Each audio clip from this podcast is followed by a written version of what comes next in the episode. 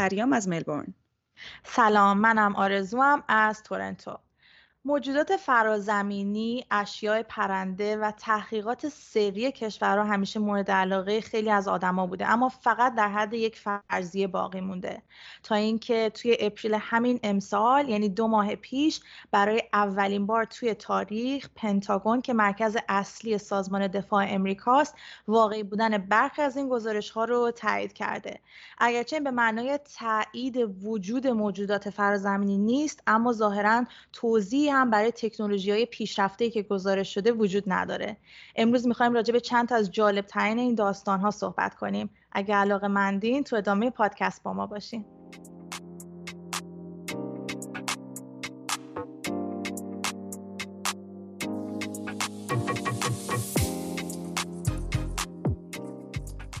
پریا گزارش ها راجع به موجودات فرازمینی یا اشیاء پرنده که حالا بشقاب پرنده یا یو هم بهش میگن برمیگرده به خیلی سال پیش.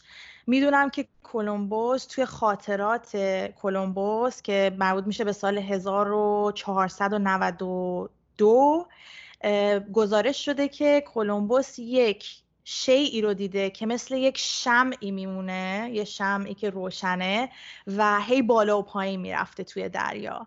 و این یکی از اولین گزارش هایی بوده که اینا نمی‌دونستن این مربوط به زمین میشه آدمان یا نه. و خیلی به نظرم جالب بود که از قرن چهاردهم یه همچین داستان هایی بیان می‌شده. ببین حالا جالبه اینو میگی چون منم اتفاقا داشتم تحقیق می‌کردم به دو تا نقاشی برخوردم. توی هر دوتاش یه چیزی اون ته نقاشی توی آسمون هست و دقیقا شبیه بشقاب پرندهایی که ما تو فیلم ها دیدیم. و این فیلم پنتاگونی که گفتی دقیقا شبیه اون بشقاب پرندگی تو... که توی این فیلم, فیلم پنتاگون منتشر شده.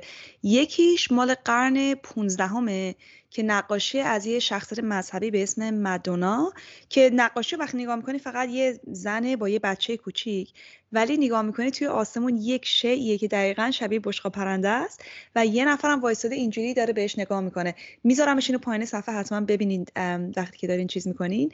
یکی دیگهش هم هست یه نقاشی مربوط به قرن چهاردهم مربوط به صلیب کشیدن حضرت عیسی است که دو تا بشقا پرنده بالای سرش هستن. بشقا پرنده که حالا نمی‌دونم دو تا شیء پرنده بالای سرش هستن و توی اینا توی هر کدومش یه آدم نشسته که اینم مال قرن 14 است. و جالبه که اینو میگی این گزارشات مخصوص به اشیاء پرنده ای که نمی‌دونستن چیه سالهاست بوده و الان تازه دارن متوجه میشن توی این نقاشی قدیمی هم وجود داشته.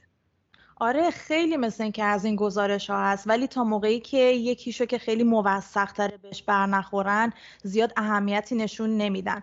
می‌دونم که تو سال 1952 به خاطر گزارش های خیلی زیادی گرفته بودن نزدیک دوازده هزار تا گزارش گرفته بودن توی مدت زمانی. توی سال 1952 امریکا میاد یک پروگرام یه برنامه راه اندازی می‌کنه که بهش میگن بلو بوک بلو بوک program یعنی برنامه کتاب آبی که کارش تحقیق راجع به بشقاب پرنده و اشیاء پرنده و UFO بوده. 17 سال این برنامه طول می‌کشه و اینا از بین دوازده هزار تا گزارشی گرفته بودن میان روی 700 تاش که ظاهرا موثق تر از همه بوده شروع می‌کنن تحقیق و بررسی کردن. و نهایتا تو سال 1962 حالا به دلایل سیاسی غیر سیاسی به این نتیجه می‌رسن که نه خیلی دستاورد خاصی نداشته و به نظر نمیاد که هیچ تهدیدی داره ملت امریکا رو در واقع تهدید می‌کنه و پروگرام رو جمعش می‌کنن. میگذره میگذره. حالا من مطمئنم نیستم تو بین این سالها پروگرام های دیگه بوده یا نه ولی توی سال 2007 یکی از این سناتورهای امریکایی میاد میگه که آقا هنوز دارن گزارش می‌کنن. هی توی مناطق در واقع تمرینی و هوایی ما توی مناطق ممنوعه هی گزارش میشه که یه چیزایی می‌بینن یه اشیاء پرنده ای می‌بینن. بیاین رو این تحقیق کنی قبل اینکه یکی بیاد بزنه کل امریکا رو از روی نقشه محو کنه. خلاصه این دلیلی میشه که میان یه پروگرام دیگه یه برنامه دیگه ای رو به نام A-TIP که مخفف Advanced Aerospace Threat Identification Program هست و راه میندازن. یعنی برنامه ای که کارش تحقیق در مورد تهدیدات و خطرهای هوایی. اینو راه میندازن و شروع می‌کنن تحقیق کردن راجع به این قضیه. حالا رئیس این گروه و رئیس این برنامه آقایی بوده به نام لوئیس الیزاندو خب؟ و اینو حالا تا اینجا داشته باش. میگذره میگذره. یه جای دیگه دنیا یه آقایی به نام تام دولانگ که musician بوده و یه band ی داشته به نام Blink 182 یعنی Blink 182 این یه علاقه شخصی نسبت به UFO داشت. یعنی آقا کلا دو تا چیز تو این دنیا دوست داشته. یکی موسیقی بوده یکی UFO سر یه برنامه این آقا میاد شروع می‌کنه راجع به یو اف تحقیق کردن. خب یه ذره از موسیقی فاصله می‌گیره میاد راجع به یو اف تحقیق کردن. و طی این تحقیقات میاد تماس می‌گیره با یه سری از آدمای عالی رتبه ای که توی دولت کار می‌کردن یا توی مراکز سری کار می‌کردن و می... البته اینها رو همه رو انتخاب کرده بودن. می‌دونسته اینا همه یه علاقه شخصی به تحقیق در مورد اشیاء پرنده دارن.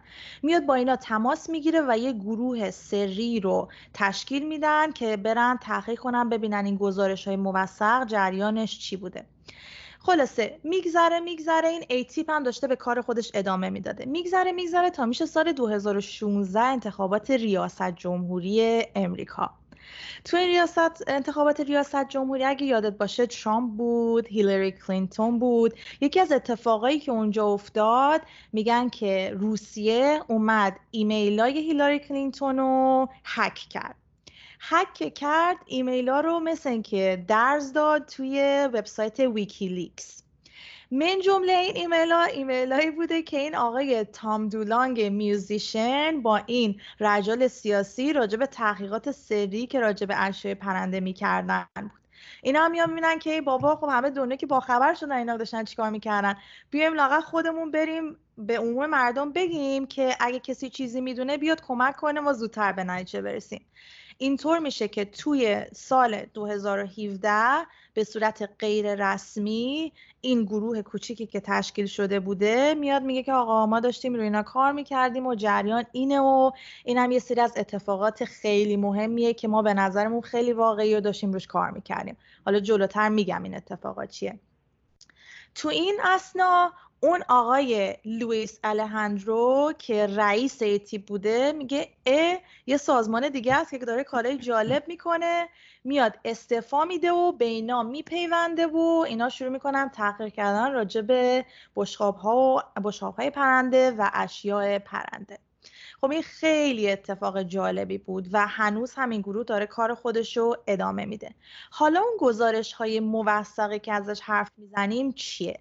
یکی از مهمترین این گزارش ها که توجه دولت امریکا و همه این آدم ها رو به خودش جلب کرده بوده یک اتفاقی تو سال 2004 به صورت دقیق بخوایم بگیم نوام... 14 نوامبر 2004 14 نوامبر 2004 یه جایی توی وست کوست امریکا توی یکی از این در واقع مراکز هوایی امریکا چند تا خلبان قرار بوده که برن تمرین بکنن خب؟ و اسم اون مانور رو تمرینشون هم بوده USS نیمیتس خب؟ که در واقع مربوط بوده به نیروی هوایی امریکا یه سری کشتی بوده یه سری جت های جنگنده بوده و اینا قرار بوده تمرین کنن و مانور هوایی کنن. مانور هواییشون به این صورت بوده که دو تا جت فایتر چهار تا بودن. دو تاشون در واقع دشمنن دو تاشون خودیان که می‌خوان برن با هم تمرین کنن. اینا شروع می‌کنن پرواز کردن هنوز تمرینشون شروع نکرده بودن که بهشون از یکی از این ناوگانا بیسیم بزنن که آقا ما یه جسم واقعی دیدیم هر کاری داری می‌کنین ول کنین بیان ببینین چیه اومده تو منطقه حفاظت شده امریکا. دو تا از اینا میرن پرواز می‌کنن با اون مختصاتی که بهشون گفته شده. و اون در واقع لید کامندر این دوتا جتا یه آقایی بوده به نام دیوید فریور. خب که حالا خیلی هم باش مصاحبه کردن و و گزارش مختلفی اومده بیرون. اینو تو شروع می‌کنن میرن به اون مختصات در واقع بالای آبم بوده بالای فکر کنم اقیانوس بوده. و می‌بینن که روی آب هوا صاف آب صاف می‌بینن یه قسمت آب یه مثل مثبت علامت مثبت روی آب متلاطمه. اینا اول فکر کنن یه جت دیگه یا یه هواپیمای غرق شده رفته زیر آب واسه همین یه حالت به علاوه رو روی آب ایجاد کرده.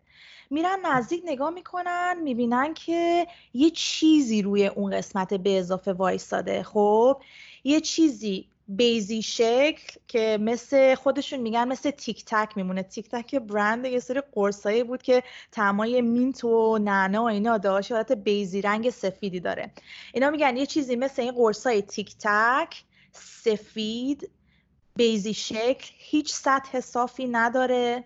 چهل چهل و پنج feet طولشه و توی این به علاوه شروع می‌کنه حرکت های شمال به جنوب و شرق به غرب انجام دادن. فرض کنید چیزی اینجوری مثل تیک تک شکلات تیک تک شروع می‌کنه حرکات شمال به جنوب و شرق به غرب انجام دادن. و اینا میگن که انقدر سریع میره انگار که مثلا شما یه توپ پینگ پونگ و همینجوری بزنی به دیوار و حرکت کنه شمال جنوب شرق غرب.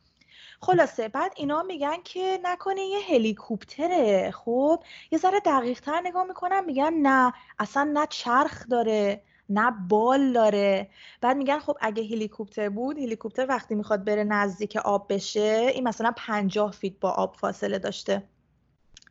وقتی می‌خواد بره نزدیک آب بشه اینجوری این فشار هوا آب رو می‌زنه کنار و یه حالتی به وجود میاره که بهش میگن روتر واش خب روتر یعنی اون پره های بالای هلیکوپتر.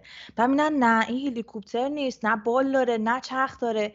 هیچی دیگه. خلاصه از کنجکاوی داشتن میمردن در این حال خیلی هم ترسیده بودن. بعد اینا میرن توی مختصاتی قرار می‌گیرن که در واقع دیگه دیدشون کور میشه. نمی‌تونن دیگه بیشتر از این ببینن. شروع می‌کنن دور این شیء پرنده که بالای هوا وایستاده بوده شروع می‌کنن چرخیدن. یوهو انگار که متوجه حضور اینا بشه این جهتش رو عوض می‌کنه این شیء پرنده. خب؟ جهتش رو عوض می‌کنه دیگه اینا حسابی ترسیده بودن. این لید کامندر دیوید فریور میگه که به اون یکی جته میگه. میگه تو همینجا بمون من میرم نزدیک میشم. خلاصه هواپیما رو به سمت پایین متمایل می‌کنه میره که به این شیء پرنده نزدیک بشه ببینه چیه. همین که شروع می‌کنه نزدیک شدن این اونا رو دیده بوده اونم شروع می‌کنه با سرعت بسیار زیاد به طرف دیوید جت دیوید فریور اومدن. خلاصه یه جایی به هم می‌رسن دیوید فریورس دماغه جتش رو صاف می‌کنه این با سرعت میاد از کنارش رد میشه. خب؟ و جوری که دیوید فریور تعریف می‌کنه میگه اصلا من اصلا خشکم زده بود که این چی بود؟ یهو از بغل من با این سرعت رد شد. همینجوری داشتن به این موضوع فکر می‌کردن که دوباره بهشون بیسته می‌زنن که دیوید این شیعی که داشتی دنبالش می‌رفتی الان توی محل ترینینگتونه اونجایی که اول قرار داشتیم. کجا 60 مایل اونورتر از جایی که اینا بودن خب؟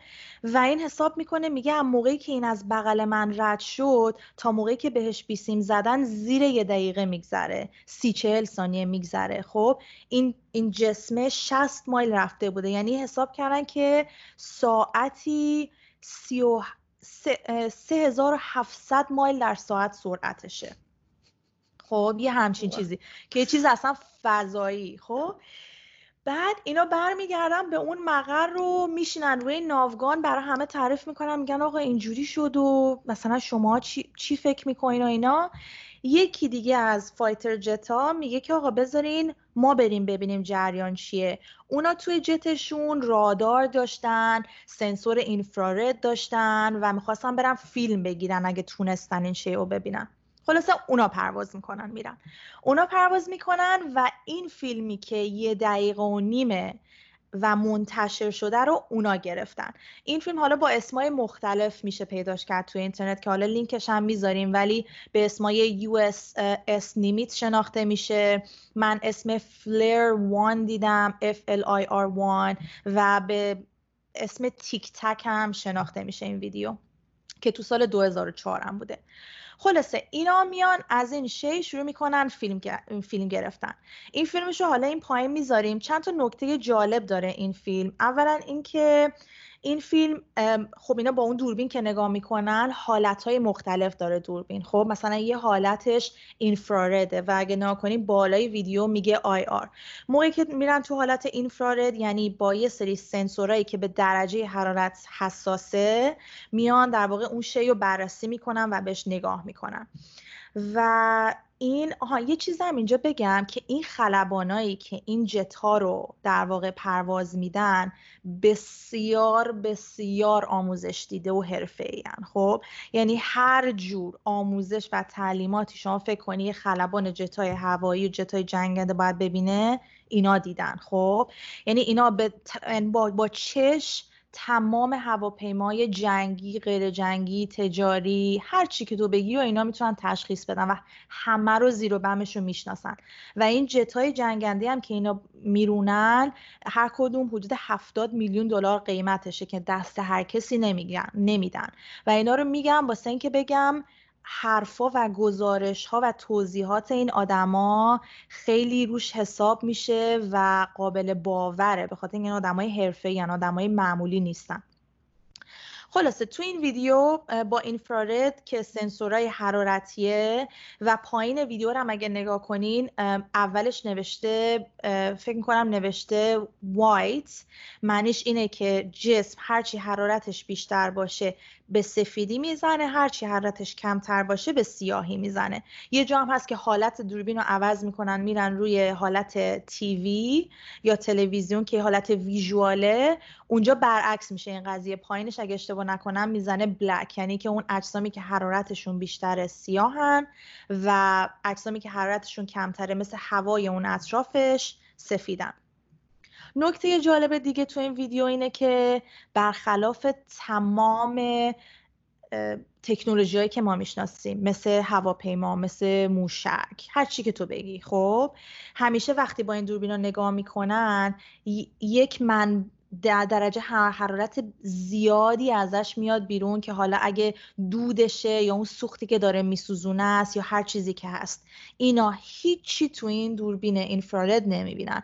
و اینا میگن که خب این اصلا داره با چه سوختی حرکت می‌کنه خب؟ این یه نکته جالب دیگه بود. و اتفاق دیگه که میفته اینا با راداراشون سعی می‌کنن فاصله خودشون از این شیء پرنده تخمین بزنن و این شی رادارا رو جمع می‌کنه. حالا من نمی‌دونم فارسیش چی میشه ولی در واقع جمع کردن یه رادار یه جور علامت سیگنال جنگیه. یعنی که هر چیزی که شما دارین بهش نگاه می‌کنین یه در واقع باسه جنگ استفاده میشه و می‌تونه در واقع بگ رادارای شما ازش بگذره خب؟ و معمولا جت های بعضی از جت های جنگی که یک تکنولوژی به نام ستلف تکنولوژی دارن اینجوری هستن و هر چیز عادی نمی‌تونه که رادارای, رادارای اینا رو جمع کنه. این یه مشاهده مهم دیگه ای بود و اتفاقی که میفته اینا همینجوری که داشتن فیلم می‌گرفتن یوهو این شی پرنده حالت تیک تاک از سمت چپ میره و غیب میشه. جوری که رادار نمی‌تونه دنبالش کنه.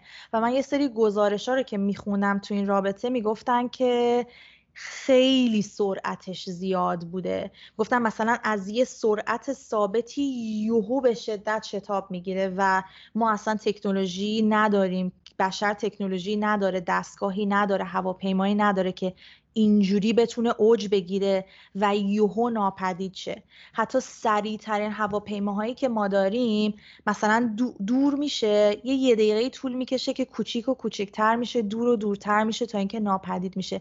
ولی این در از یکی دو ثانیه کلا ناپدید میشه و نه کسی می‌تونه ببینتش نه راداری دیتکتش می‌کنه. خلاصه خیلی خیلی خیلی عجیب بوده. حالا این این اتفاق بود. اتفاقای مشابه اینم تو سال 2015 دو تا اتفاق مشابه این تو سال 2015 افتاده که کماکان شبیه اینن با این تفاوت که تو ایست کوست بوده و یه فرق خیلی بزرگ داره که تو این دوتا ویدیویی که تو سال 2015 گرفته شد تو صدای خلبانا رو می‌تونی بشنوی پریا. خب؟ بعد تو یه دونه از این ویدیوهایی که از خلبانا میگه نگاه کنین چند تان یه دونه نیست. مثل اینکه هفتش تا از این اشیاء پرنده با هم بودن. حتی ویدیوشون فقط یکی رو نشون میده ولی مثل اینکه هفتش تا بودن. خیلی باحاله نه؟ خیلی باحاله. یکم هم ترسناکه. واقعا ترسناکه. حالا من چند تا documentary هم داشتم راجبش گوش می‌کردم. مثل اینکه اونایی که سمت East Coast بودن خیلی طرفای در واقع اون جاهایی که جاهای مکانهای سری که دولت امریکا حالا سلاحهای هسته و اتمی و ایناشو نگهداری می‌کنه اون دور و مثل اینکه میچرخیدن. که من اینجوری بودم. نه پس حتما کار روسیه ای چیزیه. آره یه سری هم فرضیه هست که میگه همه اینایی که دیده میشه ممکنه هوا... هواپیماهای خیلی پیشرفته روسیه یا چین باشه. بعضی اینجوری میگن. آره. آره آره. خلاصه خیلی اتفاقات جالبی و این این سه تا گزارش رو پنتاگون تایید که همه می‌گفتن اینا الکیه که اینا رو درست کرده. تا اینکه همین April دو, دو ماه April همین امسال دو ماه پیش پنتاگون اومد گفت آقا اینا الکی نیست و ما تایید می‌کنیم. اینا واقعا توسط commander ای ما با هواپیمای fighter jet ما گرفته شده. ما توضیح براش نداریم ولی اینا واقعی به به. خیلی جالبه خیلی جالبه. خب حالا تموم شد داستانت؟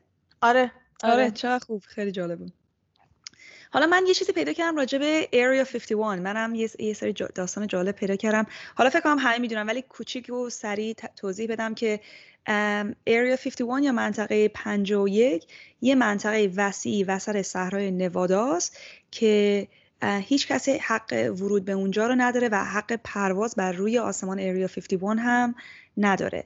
و دولت امریکا هیچ وقت هیچ توضیحی نداده که در این منطقه چی کار می‌کنه.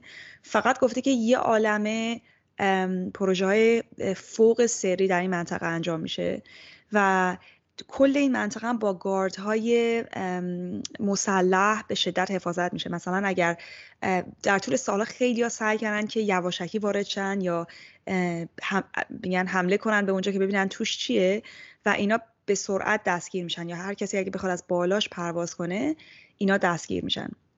خلاصه در طی سالها خیلی داستانهای زیادی از Area 51 اومده بیرون. خیلی معتقدن که پروژه هایی که اونجا انجام میشه در مورد موجودات فرازمینی هست و خیلی هم معتقدن که احتمالا این اشیاء پرنده‌ای که در طول سالها به روی زمین اومدن بقایا اینا یا اگه مثلا موقعی مثلا افتادن یا از بین رفتن بقایای اینا اونجا نگهداری میشه و روشون آزمایش میشه. حالا فرضیه است همه. یکی از جالبترین داستانهایی که راجع به Area 51 هست یه شخصی به اسم بابلزار اومده توضیح داده که ادعا می‌کنه که به مدت 6 ماه اونجا کار کرده.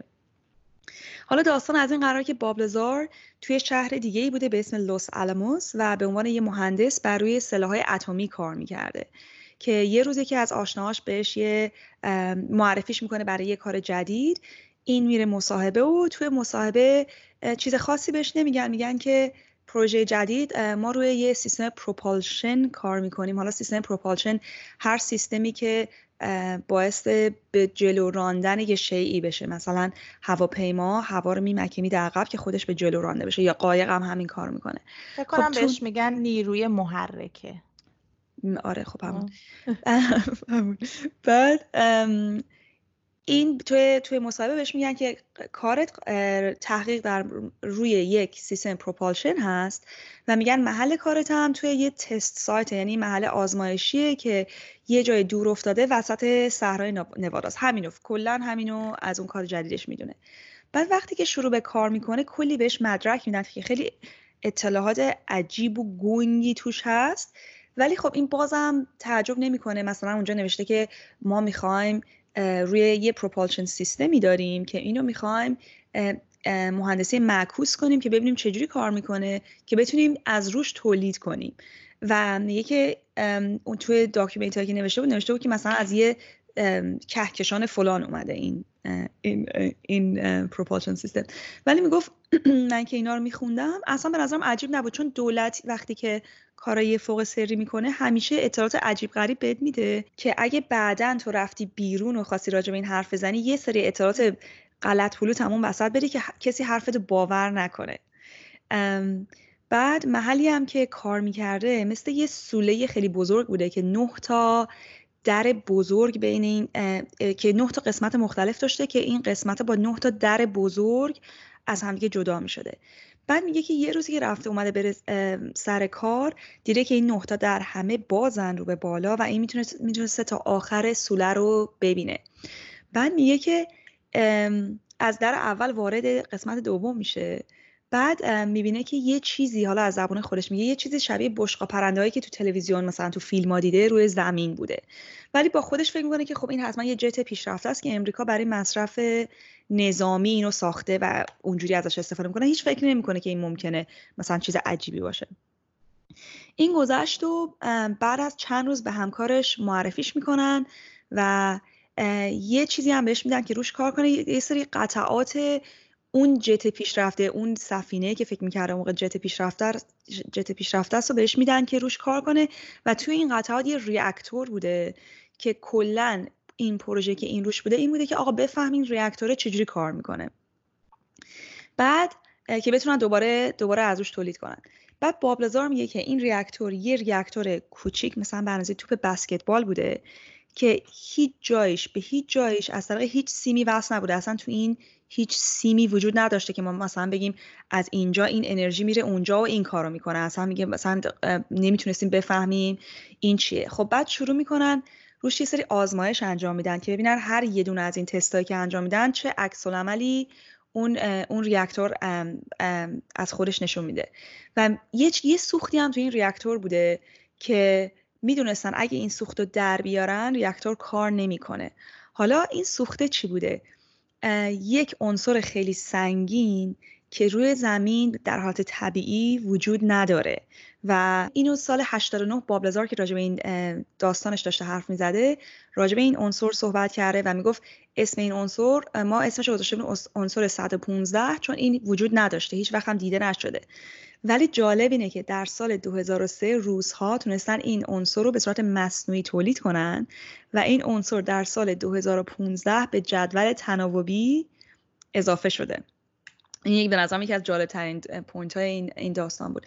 خلاصه اینا شروع می‌کنن روی این کار می‌کنن و آزمایش می‌کنن ولی میگه هر آزمایشی که می‌کردیم ما یه نتیجه خیلی غیر ممکن می‌گرفتیم. اصلا نمی‌دونستیم یعنی چی. مثلا این بود که هر دستگاهی وقتی کار می‌کنه یک مقدار حرارت تولید می‌کنه. ولی مثلا این دستگاه رو می‌دونستن که چجوری روشنش کنن ولی نمی‌دونستن که توش چی میگذره. این دستگاه رو روشن می‌کردن. وقتی کار می‌کرده می‌دیدن که با دوربین اینفرارد نگاه می‌کردن. می‌دیدن اصلا دماش همقدر دمای فضای اطرافش اصلا دماش تکون نمی‌خوره کلا همون دماست. خب این یکی از چیزهای خیلی جالبش بود که اصلا ما نمی‌تونستیم بفهمیم چیه. یکی دیگه یه،, یه چیزی بگم جالبه. من خونده بودم یه جایی که نفر قبلی قبل از باب لزارکتون در آزمایشگاه کار می‌کرده مثل اینکه شایع بوده که مرده. چرا مرده؟ مثل که با یه تکنولوژی می‌خواستم بزنن این دستگاه رو که حالا فکر می‌کنن ریاکتوره یا هر چیه می‌خواستم بزنن وسط نصف کنن. من نمی‌دونم یه بلایی سرشون اومده یارو مرده خلاصه. دیگه با علم به این مثل اینکه بابلزار رفته بوده ولی اگه اشتباه نکنم اون موقع یه پسر بیست خورده ای ساله بوده. واسه همین کلی جویای نام و خوشحال بوده که تو همچین تحقیقات فوق سری راش دادن. دیگه جونشو گشته کف دستشو رفته تو آزمایشگاه. چقدر جالب. ببین این جالب ترین چیز راجع به این ریاکتور اینه که این ریاکتور نیروی جا... گراویتی جاذبه نه به معنی که دوتا مثلا مثل جاذبه آهن رو نه ولی نیروی گراویتی تولید می‌کنه یعنی نیروی جاذبه که زمین داره. و میگفتش اگه می‌خواستی دستتو بهش بزنی دستتو پس می‌زد. نمی‌تونستی بزنی. و میگه که این پس زدن دست همون نیروی جاذبه است که انگار مثلا 180 درجه وارونش کردی. بعد علم ما هنوز جایی نیست که ما بتونیم نیروی جاذبه رو تولید کنیم. تنها شکلی که می‌دونیم نیروی جاذبه چجوری تولید میشه اینه که از یک حجم خیلی انبوه می‌تونه یک جرم خیلی انبوه می‌تونه جاذبه تولید کنه. مثلا زمین به خاطر جرم انبوهی که داره جاذبه تولید می‌کنه. ولی هیچ ماشین یا هیچ وسیله ساخته نشده تا حالا که بتونه جاذبه تولید کنه. و این اون موقع بود که تازه متوجه شده بود که چیزایی که داره روش کار می‌کنه قطعا خیلی پیشرفته تر از علم الان ماست و ما به هیچ عنوان هیچ, هیچ تصوری هم حتی نداریم این چجوری کار می‌کنه. و اون موقع بود که تازه مثلا این document ها و مدرک هایی که خونده بود اول کارش یادش میومده می‌گفت نکنه اینا واقعی بوده. اینا که می‌گفتن از فلان کهکشان اومده و اینا نکنه اینا واقعی بوده. اون موقع بوده که دفعه اول مثلا تازه شروع کرده کم شک کرده و یه ذره مثلا شروع کرده باورش شده که اینا واقعا ممکنه از روی زمین نباشه.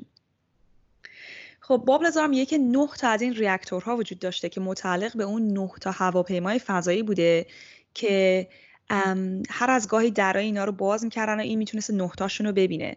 ولی میگفتش که هیچ هیچ دوتایی شبیه همدیگه نبود و هر کدومش یه سری مثلا شکل و قیافای خودشونو داشتن.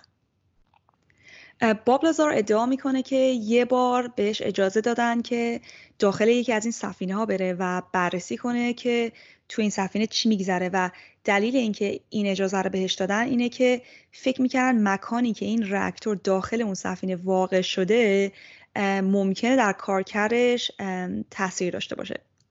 آره پری این مثل که خیلی من خوندم یه که خیلی متداوله که اونه که رو پروژه فوق سری کار می‌کنن تا حد ممکن رو به اجزای کوچیکتری میشکنن و هر قسمتشو میدن به یه گروه که اگه مثلا اطلاعاتی خواست درز بکنه یا یکی از اونا مثلا یا تصمیم گرفت بره با یه خبرنگاری مصاحبه کنه یا اطلاعات رو بدزده فقط راجع به یه بخش کوچیکی از اون برنامه یا پروگرام بدونه و کل ماجرا رو ندونه. فقط همونقدر بهشون اطلاعات می‌دادن که شاید به دردشون بخوره و شاید یه ارتباطی بین اون چیزی که دارن روش کار می‌کنن و بخشای دیگه پیدا بکنن. ولی فقط در همون حد مثل اینکه خیلی متداوله. آره آره. خب وقتی که از بابلازار پرسیدن که داخل این سفینه چه شکلی بوده گفته که هیچ چیز این سفینه به هم وصل نبوده. دوباره هیچ سیمکاری توش نبوده. همه چی هم یه رنگ بوده و یه رنگ تاریک بوده. هیچ گوشه تیزی هم نداشته. این اینکه مثلا می‌گفت انگار که این سفینه رو ساختن بعد مثلا به مدت کوتاهی آبش کردن همه چی یکم منحنی شده و همه چی هم به هم وصله. مثلا هیچ درزی نبوده همه چی انگار که یه تیکه بوده یه پارچه بوده. بعد میگه که معلوم بوده که برای آدمای کوچیکتری این دیزاین شده. به خاطر اینکه می‌گفت اگه یه آدم عادی با قد متوسط بودی نمی‌تونستی توش وایسی. بعدم می‌گفت سه تا صندلی توش توش بوده که صندلی هم با سایز عادی نبود. سایز خیلی کوچیکتر از سایز عادی بود. بعد میگه دیگه تو این سفینه دیگه هیچ چیز دیگه ای نبوده. دستشویی نبوده هیچ دکمه ای نبوده فرمون نبوده صفحه کنترل نبوده هیچی نبوده. فقط یه ریاکتور بوده با با سه تا صندلی. بعد بابلزار میگه که یه گروه دیگه از مهندسا بر روی پرواز این سفینه کار می‌کردن و در روزهای چهارشنبه سفینه رو به پرواز در میآوردن دوباره می‌دونستن که چجوری پرواز می‌کنه ولی نمی‌دونستن که چجوری داخلش چجوری کار می‌کنه. ولی یه نفر می‌رفته تو پرواز آزمایشی انجام میده روزهای چهارشنبه. دلیل این که روز چهارشنبه رو انتخاب کردن این بوده که می‌دونستن که روز چهارشنبه کمترین مقدار ترافیک و عبور از اون صحرا وجود داره در توسط مردم عادی. خب این شانس دیده شدن اون سفینه پرنده رو کم می‌کرده.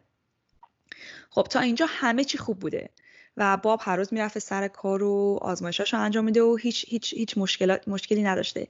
تا اینکه یه روز اجازه ورود به محل کارش رو بهش نمیدن بدون که هیچ توضیحی بهش بدن. چند روز میگذره و بابلزار متوجه میشه که مثلا هر جایی داره میره دنبالش می‌کنن و هنوزم که بهش اجازه ورود ندادن و یکم نگران میشه. بعد برای همین دوستاشو جمع می‌کنه و بهشون همه چی رو توضیح میده. بعد خب دوستاش باور نمی‌کنن. اینم میگه آقا بیاین بریم یه روز چهارشنبه بریم من بهتون نشون بدم روز چهارشنبه پرواز آزمایشی هست من بهتون از نزدیک نشون میدم. خب اینا پا میشن میرن تو کوههای اطراف و شبم بوده و بعد یه ذره اونجا وای میسن بعد می‌بینن که سفینه سر ساعت معین پرواز می‌کنه و ولی به صورت خیلی غیر قابل باوری همونجور که تو گفتی حرکات یعنی انگار که مثلا یه laser pointer رو بندازی رو دیوار اینجوری تکون بدی از چپ به راست چجوری به سرعت حرکت می‌کنه؟ انگار نه انگار که مثلا اصطکاک با هوا وجود داره یا مثلا بعد دور بزنه و اینا نیست. به سرعت حرکت می‌کنه از چپ و راست میرو و اینا اصلا این آدمایی که تا ندیده بودن دوستای بابلزار خب میگن که اصلا غیر قابل باور بود و ما همچین چیزی تا حالا ندیده بودیم. با بعد اینا سه بار تو سه تا چهارشنبه شده دیگه کارشون پا می شدن می‌رفتن این کوهه که این این پرواز رو نگاه کنن. تا اینکه بار سوم گاردا متوجه میشن و دستگیرش می‌کنن. بعد فردای اون روز میبرنش برای بازخواست و اونجا بهش توضیح میدن که تو کل این مدت خودش و زنش از روزی که استخدام شده کاملا تحت کنترل بودن و تمام تماسهای تلف... تلفنیشون و اگه نامه ای جایی می نوشتن همه چیش تحت کنترل بوده. اینم باید بگم که موقعی که می‌خواسته استخدام بشه بهش تاکید کردن که هیچ کسی حتی زنش هیچ وقت نباید از اینکه این رو چه پروژه کار می‌کنه یا چه کارایی در طول روز انجام میده نباید هیچ خبری داشته باشن. خلاصه تو اون بازخواست بهش توضیح میدن که دلیل اینی که انداختنش از پروژه بیرون این بوده که متوجه شدن که زنش داشته بهش خیانت می‌کرده. و یکی از شرایطی که کارمندای Area 51 باید داشته باشن اینه که باید زندگی خانواده پایدار و ثابتی داشته باشن. و فکر کن مثلا من اگه بودم مثلا گفتم حالا خیانت کردی به درک؟ کارمو چرا ازم گرفتی؟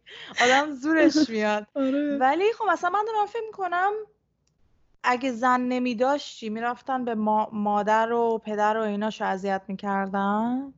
نمی‌دونم اون چیه جریانش ولی دلیل این که میگن که باید زندگی خانوادگی پایدار و ثابتی داشته باشی اینه که می‌خوان اگه مثلا خواستی بری با یه نفر مصاحبه کنی یا داستان رو به کسی بگی مثلا زن و بچه رو یه کاریش کنن یا مثلا بدوزنشون یا یه میگن اینجا میگن یه لوریجی رو داشته باشن یعنی یه آتویی داشته باشن ازت که اگه خواستی جای چیزی رو جایی بگی به اونا آسیب برسونن چون به خودت نمی‌تونن کاری کنن. اگه بیای بیرون رو توضیح بدی اگه بیان مثلا تو رو بدوزن یا مثلا یه دفعه تو ناپدید بشی یا کشته بشی خب همه میگن حتما حرفی که زدی درست بوده و راست بوده. ولی مثلا میان اطرافیان تو اذیت می‌کنن. اینم جریان این بود. ولی آره خب مثلا خانواده می‌تونی خواهر و برادر اینا هم داشته باشی. نمی‌دونم جریان اون چیه. اصلا مثلا شاید خانوادهش مرده بودن یا نمی‌دونم. عزیزترین کس تو مثلا آره. اذیت می‌کنن دیگه احتمالاً. آره. خب خلاصه اون شب بعد از اینکه بازخواستش کردن گذاشتن بره خونه و اینجا بود که بابلزار دیگه خیلی نگران میشه و جالب اینه که نمی‌دونم چرا مثل اینکه آیدیشو گم کرده و مثلا سعی می‌کنه که درخواست بده که آیدیشو پیدا کنه. آیدی منظورم شناسنامه شناسنامه نه چه برث سرتیفیکیت بهش میگن؟ شناسنامه. نه ما میگیم شناسنامه اینا میگن مدرک تولد. مدرک تولدش رو می‌خواسته دوباره ریکوست داده بوده که یعنی دوباره درخواست کرده که بهش بدن و متوجه میشه که اصلا بهش میگن که اصلا همچین شخصی وجود نداره. اصلا ما مدرک تولد برای همچین شخصی نداریم. بعد این تماس می‌گیره با بیمارستانی که توش به دنیا اومده و مشخصاتش رو میده و اونا هم میگن اصلا همچین شخصی اینجا هیچ وقت به دنیا نیومده. بعد تماس می‌گیره با دانشگاه دو تا دانشگاه رفته بوده دانشگاه MIT و کلتک با, با اون دانشگاه تماس می‌گیره اونا هم میگن ما هیچ مدرکی از همچین شخصی نداریم. حتی تماس می‌گیره به محل کار قبلیش و خلاصه هر جایی که این تا حالا بوده تماس می‌گیره و همه میگن همچین بابلزار اصلا وجود نداشته یا اینجا نیومده اصلا ما همچین شخصی نمی‌شناسیم. اینجا میشه که دیگه میگه که ببین حتما قدم بعدی اینه که منو می‌خوان سربنیست کنن یه جوری. وقتی تمام مدارکی که اصلا من هیچ وقت وجود داشتم و از بین بردن احتمالا قدم بعدی اینه که یا منو بدزدن یا بکشن یا یه جوری سربنیستم و گم بشم من. بعد تماس می‌گیره با یه جورنالیست به اسم جورج نپ و تمام داستان رو به جورج نپ میگه و این مصاحبه از تلویزیون لس آنجلس در سال 89 پخش میشه و اتفاقا جورج نپ برای این مصاحبه یه جایزه جورنالیستی خیلی خوبی می‌گیره به خاطر اینکه خیلی داستان خوب بیان کرده بوده و هیچ مولا دردش و اینا. نمی‌رفت. آره آره نمی‌رفته. بعد بعد از اینکه مصاحبه از تلویزیون پخش میشه اتفاقای خیلی بد و عجیبی برای اطرافیانش میفته. و خودش فکر می‌کنه که چون که نمی‌تونستن به خودش دست بزنن دیگه اومده و توی تلویزیون بوده نمی‌تونن به خودش کاری کنن اطرافیانش رو همه رو اذیت می‌کردن. مثلا هر کسی که از اطرافیانش کلیرنس داشته همه رو ازشون می‌گرفتن. یا یه دفعه از طرف اداره تکس می اومدن یه دفعه اینا رو آدیت می‌کردن یا براشون مشکل به وجود می آوردن یا دفعه مدارکشون گم می‌شده. یه اتفاقای مثلا اداری عجیبی برای همشون اتفاق میفته و خودش هم که دیگه هیچ مدرکی نداشته و هیچ کاری کاری نمی‌تونسته بکنه. آره. ولی جالب اینه که یکی از دلایلی که باعث شد مردم حرف بابلزار رو باور کنن این بود که یه نفر یه لیست قدیمی از کارمندای ببین چون اون موقع تو کامپیوتر نبوده دیگه همیشه تو فایل بوده و کاغذ بوده و بایگانی می‌شده و اینا. یه نفر یه لیست قدیمی یه فایل قدیمی پیدا کرد از کارمندای لوس آلاموس و اسم بابلزار اونجا بوده. و بعدها هم بعد از سالها خیلی اومدن و گفتن آره ما با بابلزار دانشگاه می‌رفتیم ما باهاش همکار بودیم. اصلا همچین کسی بوده و ما باهاش کار می‌کردیم. ولی تو اون زمان که این داستان اومد بیرون چون همه اطرافیانش یه جوری اذیت شدن و یه جوری براشون دردسر به وجود اومد هیچ کسی نمیمد شهادت بده که بابلازار مثلا رفته دانشگاه یا باهاش کار کرده. حالا یه به نظر من جالب ترین نکته ای که اینجا بود این بود که اون عنصری بود که بابلازار در ازش در سال 89 حرف زد و میگفتش که این سوخت توی این reaktor از این از طریق این reaktorها و از طریق این سفینه ها به زمین اومده. چون در حالت عادی اصلا روی زمین نیست. و اینو تازه در سال 2003 کشف کردن و در سال 2015 به جدول تناوبی اضافه شده. کنجکاو شدم بدونم امروز با این سوخته چی کارا می‌کنیم؟ حالا روسیه اگه کشفش کرد یا امریکا مثلا چه موارد استفاده برای این سوخت وجود داره؟ آره نمی‌دونم. بعد حالا چند تا فرضیه کلا اینجا وجود داره خب راجع به کل این داستان. خب بعضیا که اصلا معتقدن همه این درسته و آدمای فضایی وجود دارن و این سفینه ها میان زمین و توشون آدمای فضایی هست و نمی‌دونیم برای چی میان ولی میان و میرن. ولی سالها هم هست میان و میرن و با ما کاری نداشتن تا حالا. یه سری دیگه میگن آره این سفینه های فضایی هستن ولی بی سرنشینن اینا احتمالا فقط میان یه سری اطلاعات راجع به زمین جمع کنن و برن و باز با ماها کاری ندارن. حالا ولی جالب ترین چیزی که من شنیدم این بود که یه سری آدما فکر می‌کنن تمدن هایی وجود داشته قبل از انسان رو کره زمین و این تمدن ها خیلی پیشرفته تر از ما بودن و این چیزایی که ما الان پیدا می‌کنیم بقایای اون تمدن هاست که روی زمین بودن و خب یه جوری مثلا باستانشناسان اینا رو از اعماق زمین پیدا کردن. خیلی هم خب. که اصلا ببخشید بگو. می‌خوام بگم که خب اگه اینجوریه میگی مال باستان شناساست پس این این اشیاء پرنده ای رو که تو سال 2004 و 2015 و 2015 دیدن پس اونا رو کی کنترل می‌کنه؟ میشه گفت آیا اینا مثلا همونایی که توی اریا 51 بوده مثلا دارن اونا رو تست می‌کنن یا یاد گرفتن چجوری باشون کار کنن ولی می‌خوان صداشو در نیارن. مثل اون چهارشنبه که اونجا مثلا باشون پرواز می‌کنن شاید اومدن یه قسمت های دیگه هم اومدن و ناخواسته دیده شدن. شاید. هیچ کسی اینا رو نمی‌دونه دیگه. اینا چیزایی که سوالی که هنوز جواب داده نشده. خیلی هم فکر بابا اینا اصلا مال روسیه است مال روسیه و چینه که دارن جاسوسی امریکا رو می‌کنن. ولی این یه مشکلی داره. مشکل این اینه که اون هواپیمایی که سفینه که دیدن سال 2004 2004 بوده یعنی 16 سال پیش خب؟ این اگه این تکنولوژی 16 سال پیش وجود داشته قطعا تا الان می اومده بیرون و ما جاهای دیگه ازش استفاده می‌کنیم یا تو هواپیمای عادی ازش استفاده می‌شد. اگه یه هواپیما بتونه 3000 کیلومتر در ساعت مثلا پرواز کنه خب ببین چقدر وقت آدم کمتر. یعنی کلا صنعت هواپیمای دنیا رو می‌تونست دگرگون کنه. احتمالا تا الان اینا میومد بیرون این تکنولوژی ها میومد بیرون. آره می‌دونم. ولی یه سری یه, سری فرضیه دیگه هم من خوندم. مثلا یه چیزی که خونده بودم این بود که مثل اینکه امریکا پنتاگون یه پتنتی سال 2016 اگه اشتباه نکنم به ثبت رسونده. پتنت یعنی که شما وقتی یه دستاورد علمی نو داری میری ثبتش می‌کنی که حق استفادهش فقط به خود تو باشه خب؟